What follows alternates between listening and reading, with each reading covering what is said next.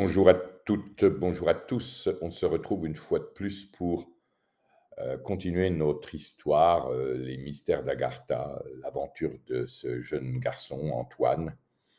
Et vous allez voir, euh, il se passe beaucoup de choses dans cette histoire. Vous vous, souvenez peut-être qu'il est arrivé en Agartha, qu'il il a conversé un peu avec les parents de, de Tatemaka. Et maintenant, on va commencer le chapitre qui s'intitule Une destinée divine. Et pendant qu'il mangeait avec un appétit d'ogre, Antoine Bergerac, mon Antoine, vit Vaudiam, qui venait d'entrer dans la cuisine. Il se leva comme pour lui laisser la place, mais celui-ci lui fit un petit signe de la main lui signifiant de rester assis. Bon, dit mon père. Nous avons à parler, toi et moi. Oh, je vous en prie, monsieur, je vous écoute. Tu auras compris que l'on ne t'a pas fait venir ici par hasard, car le hasard n'existe pas. Tatemaka a dû te parler de mission tout à l'heure. Eh bien, je vais t'en dire plus, mais reste attentif, car cela n'est pas facile à digérer. Tu es jeune et rempli de sagesse. C'est aussi pour ça que nous t'avons choisi. En outre, tu as une affinité karmique avec Tatemaka, mais ça, tu l'avais peut-être déjà ressenti. Euh, oui, j'avais effectivement l'impression, dès la première minute de notre rencontre, de la connaître depuis toujours. Et ça, je dois dire que c'est fort. Oui, comme tu viens de le dire, c'est fort. Cela peut paraître incroyable car nous allons remonter très loin. Souviens-toi, si tu le peux. Tu étais le fils d'un Atlante, un prêtre, un grand sage nommé Désionaniel. Et Tatemaka était la fille d'une grande prêtresse en Lémurie, nommée Daliam. Daliam était d'une grande sagesse et connaissait Désionaniel car elle avait plusieurs fois voyagé en Atlantide pour le rencontrer. Elle savait que seule la paix pouvait sauver leurs deux continents. Un jour, la fille de Daliam, Ochromnis, accompagna sa mère en Atlantide. Et c'est là que vous vous êtes rencontrés pour la première fois. Terrorem, toi, donc, était le fils de Désonianiel. Et on peut dire que ce fut euh, l'amour au premier regard, le coup de foot, comme vous dites chez vous. Vous vous êtes aimés sans retenue, car votre amour était comme une fleur qui s'ouvre et s'épanouit, qui apporte une énergie magnifique sans que ni l'un ni l'autre ne pût changer quoi que ce soit au destin qui était le vôtre une passion merveilleuse, un amour inconditionnel. Et puis, un peu plus tard, la guerre a éclaté, malgré les démarches des sages, et comme tu t'en souviens peut-être, les deux continents ont disparu, sauf quelques îlots. Et vous avec. Mais rassure-toi, vous vous êtes retrouvés dans de nombreuses vies après ça.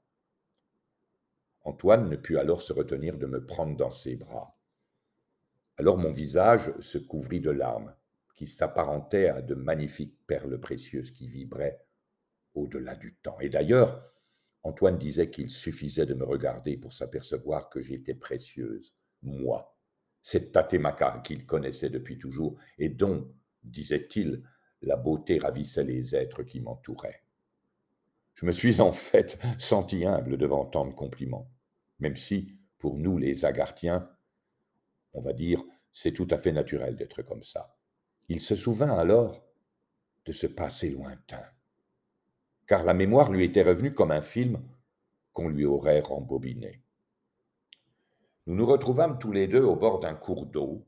On entendait le murmure des flots et le coassement des grenouilles. Terrorem et Ochromnis étaient couchés à moitié nus dans une herbe bien grasse, se tenant la main, les yeux dans les yeux leurs deux âmes enchevêtrées comme des lianes qu'on n'aurait jamais pu défaire.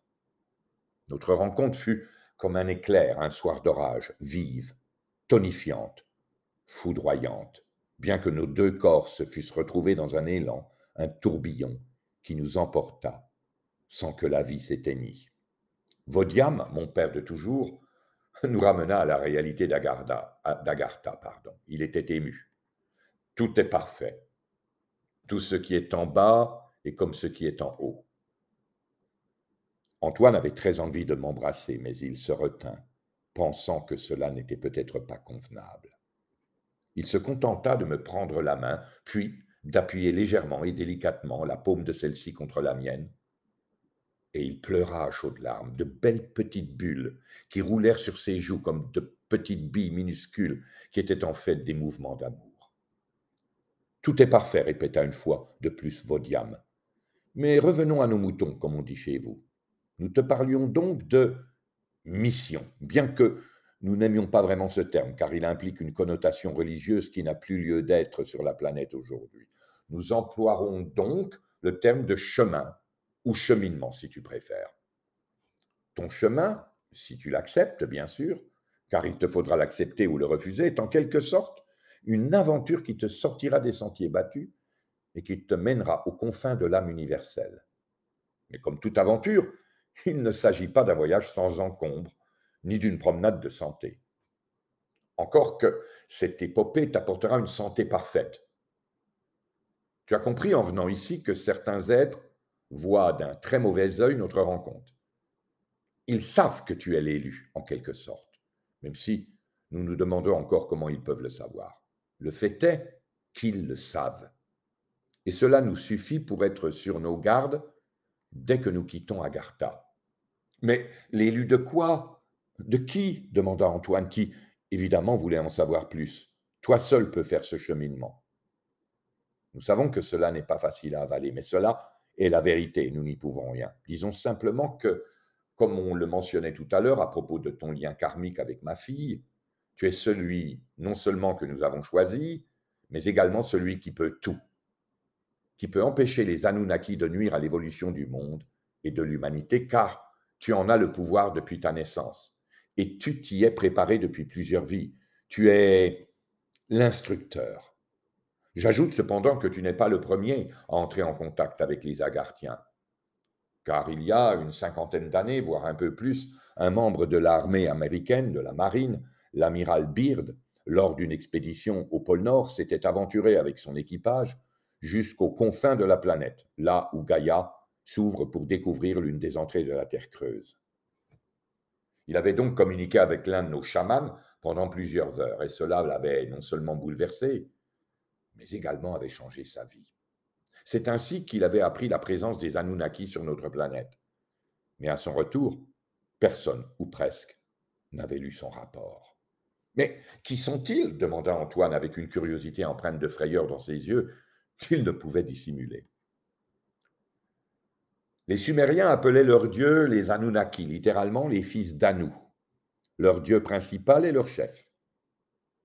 Ce sont des êtres qui proviennent d'une autre galaxie et qui ont colonisé notre planète bleue il y a quelques milliers d'années. Ils viennent de la constellation d'Orion. Par ailleurs, il existe un lien entre certaines étoiles et les pyramides d'Égypte. Les trois étoiles alignées au centre d'Orion, Al-Nitak, Al-Nilam et Mintaka constituent le fameux baudrier d'Orion. Sur le plateau de Gizeh, les pyramides de Khéops, Képhren et Mykérinos sont alignées comme les trois étoiles du baudrier d'Orion. Les trois pyramides sont orientées le long d'un méridien et alignées en diagonale vers le sud-ouest. La, pyramide de Mykérinos est légèrement décalée vers l'est par rapport aux deux autres. Elle est plus petite que les deux autres. La pyramide de Képhren est équidistante des deux autres. Enfin, les trois pyramides sont situées sur la rive ouest du Nil. Quant au baudrier d'Orion, eh bien, lors de leur passage au méridien, les trois étoiles sont orientées vers le sud-ouest. Delta d'Orion, Mintaka est légèrement décalée vers l'est par rapport aux deux autres. Par ailleurs, elle est moins brillante que les deux autres. Epsilon d'Orion, Al-Nilam, est équidistante des deux autres. Enfin, le baudrier d'Orion est directement à l'ouest de la Voie lactée, à distance proportionnellement équivalente à celle de Gizeh par rapport au Nil. Tu vois la corrélation? Ah oui, c'est incroyable, s'exclama Antoine. Comment se fait-il qu'on ne nous enseigne pas tout ça à l'école? Oh, c'est pourtant simple, continua Baudiam. Le darwinisme a progressivement été érigé en tant que religion afin de maintenir les populations de la planète dans l'ignorance des plus grandes vérités. Cette théorie a aussi engendré ces comportements que vous appelez, je crois, la loi du plus fort. La méthode est pourtant assez simple. Les chercheurs sincères et véridiques sont maintenus à l'écart, aussi longtemps qu'ils ne se sont pas accrédités par le pouvoir. Les accréditations s'obtiennent auprès de groupes de notables financés grâce à des fonds internationaux. Or, ces fonds proviennent pour l'essentiel du réseau bancaire, noyauté par vos dirigeants de l'ombre. Et les notables qui gèrent ces différentes organisations savent bien qu'ils ne conserveront leurs privilèges qu'à condition de rester fidèle à l'idéologie matérialiste. C'est ce qu'on peut appeler la police des idées ou le contrôle de la pensée. On contrôle votre façon d'appréhender la réalité, si tu préfères. En fait, les trois pyramides de Gizeh étaient conçues pour permettre le voyage interdimensionnel à destination d'Orient construites après l'engloutissement de l'Atlantide, il y a plus de mille ans, elles ont également servi de relais aux signaux émis sur les hyperfréquences par les habitants d'Orion. Orion, dans sa configuration avec Sirius et Aldébaran, représente la première lettre de l'alphabet hiératique égyptien. Cet ensemble stellaire correspond à l'alais des Hébreux, l'alpha des Grecs. Mais revenons à nos contrôleurs, si tu le veux bien. Ah oui, je vous en prie, insista Antoine. Dans les écritures cunéiformes, vers 3200 avant notre ère, on les appelait les archontes ou les archontes. Le système solaire est la création et la demeure des archontes. Ce sont eux qui ont introduit un faux plan de rédemption dans le mental humain, c'est-à-dire le rachat du genre humain par une divinité. En fait, une contrefaçon de l'intelligence divine. Il représente une sorte de Dieu imposteur qui œuvre à l'encontre de l'humanité. Mais tu sais, rien n'est vraiment caché de nos jours. Toutes ces informations sont inscrites dans les codex de Nag Hammadi, découverts en 1945. Ils furent une civilisation avancée capable de traverser l'immensité de l'espace pour atteindre cette planète, la coloniser, exploiter ses ressources et transférer ses métaux par avion cargo à leur vaisseau, orbitant. Dans l'Ancien Testament, le véhicule de la divinité était appelé un kabod, qui est un autre nom pour le Shekinah, le terme utilisé pour le chariot de feu d'Ézéchiel. Ils sont ce que l'on peut appeler des dévoreurs de planètes, c'est-à-dire qu'ils pillent celle-ci, ils violent, si tu préfères. N'as-tu pas remarqué que c'est exactement ce qui se passe encore aujourd'hui dans votre monde? Je veux dire, le viol ou la mutilation systématique de la planète? Regarde bien ce qui se passe dans l'eau de ça, et tu verras que je ne suis pas loin de la vérité. Comme n'importe quel viol, cela implique un manque de respect, bien sûr, violence, arrogance, crime. L'histoire de votre monde est une longue succession de crimes organisés. Les humains de l'époque furent littéralement de la nourriture pour les dieux. Ils ont un besoin maladif du secret dans l'Ancien Testament, le besoin évident du secret est aussi vrai. Pendant l'événement connu comme l'Exode, la divinité vivait sous une tente. Elle n'a jamais été vue. Elle ne mangeait jamais en public. Des directives spécifiques furent données à Moïse pour la préparation de la nourriture. Le Dieu dit à Moïse, Vous ne pouvez pas voir mon visage et vivre. Cette prohibition est, portée à l'extrême partout dans les saintes écritures. Il représente une anomalie dans l'ordre cosmique. Dans l'évangile de Philippe, on peut lire un passage étonnant qui fait allusion à la conception gnostique selon laquelle le système solaire fut engendré par la collision de l'éon Sophia avec la matière atomique inerte, alors que la Terre fut formée à partir du pouvoir conscient, vivant et divin de Sophia. Je précise que cette vision est compatible avec l'astronomie moderne. Gaïa est l'incarnation de Sophia. Quant à ses prédateurs, on les nomme également les planeurs, car ce sont aussi des êtres inorganiques, mais qui peuvent se manifester dans votre dimension. Ce sont eux, d'ailleurs, qui vous ont imposé vos systèmes de croyance, vos idées sur le bien et le mal, qui ont également éradiqué la foi animiste, etc ils vous ont placé euh, dans une sorte de matrice duel. Je crois que c'est le mot qui convient le mieux. En fait, il s'agit de tout un conditionnement dans lequel vous êtes enfermé depuis des millénaires. Ils se repaissent de violence, de haine et de crime, et ne comprennent pas ce qu'ils n'ont plus en eux, c'est-à-dire la conscience et l'amour. Ils sont saklas, mot araméen qui veut dire aveugle. Ne, ils ne peuvent donc pas percevoir la déité. Il s'agit d'une incapacité à percevoir le monde spirituel. Par ailleurs, ils s'intéressent surtout aux minerais précieux, comme l'or et le diamant. L'or leur est utile pour garder une apparence humaine, car il faut bien l'avouer, ils ne nous ressemblent pas. Ils ingurgitent de l'or en oligo-éléments pour maintenir une parfaite santé, mais aussi ils aiment ce métal précieux à tel point qu'ils ont un besoin maladif de le stocker, ainsi que le diamant. Ces êtres n'ont ni foi ni loi. Ils sont séparés de la source depuis longtemps. Ils sont capables de retirer la vie à d'autres êtres de sang-froid. D'ailleurs, c'est comme ça qu'ils sont, puisqu'ils ont le sang-froid, justement. Ne dit-on pas dans vos langues occidentales tuer de sang-froid Alors, ils sont comme les reptiles qu'on voit à la surface et qui nous injectent du venin quand ils se sentent menacés? Tu ne crois pas si bien dire, puisqu'il s'agit d'une race reptilienne. Mais rassure-toi, ils ne sont pas nombreux à la surface, seulement quelques milliers. J'ajouterai qu'il faut faut être deux pour danser le tango, comme vous dites en anglais. It takes two to tango. C'est-à-dire que pour qu'il y ait des contrôleurs, il faut que la majorité des gens l'acceptent en quelque sorte. Et cela vient surtout du fait que la plupart des humains sont paresseux. Mais sache aussi que rien n'arrive par hasard. Que voulez-vous dire? demanda mon enchanteur. Je veux dire que tout est parfait, car ces contrôleurs sont aussi là pour une bonne raison. Mais vous n'êtes pas tenu de danser avec eux.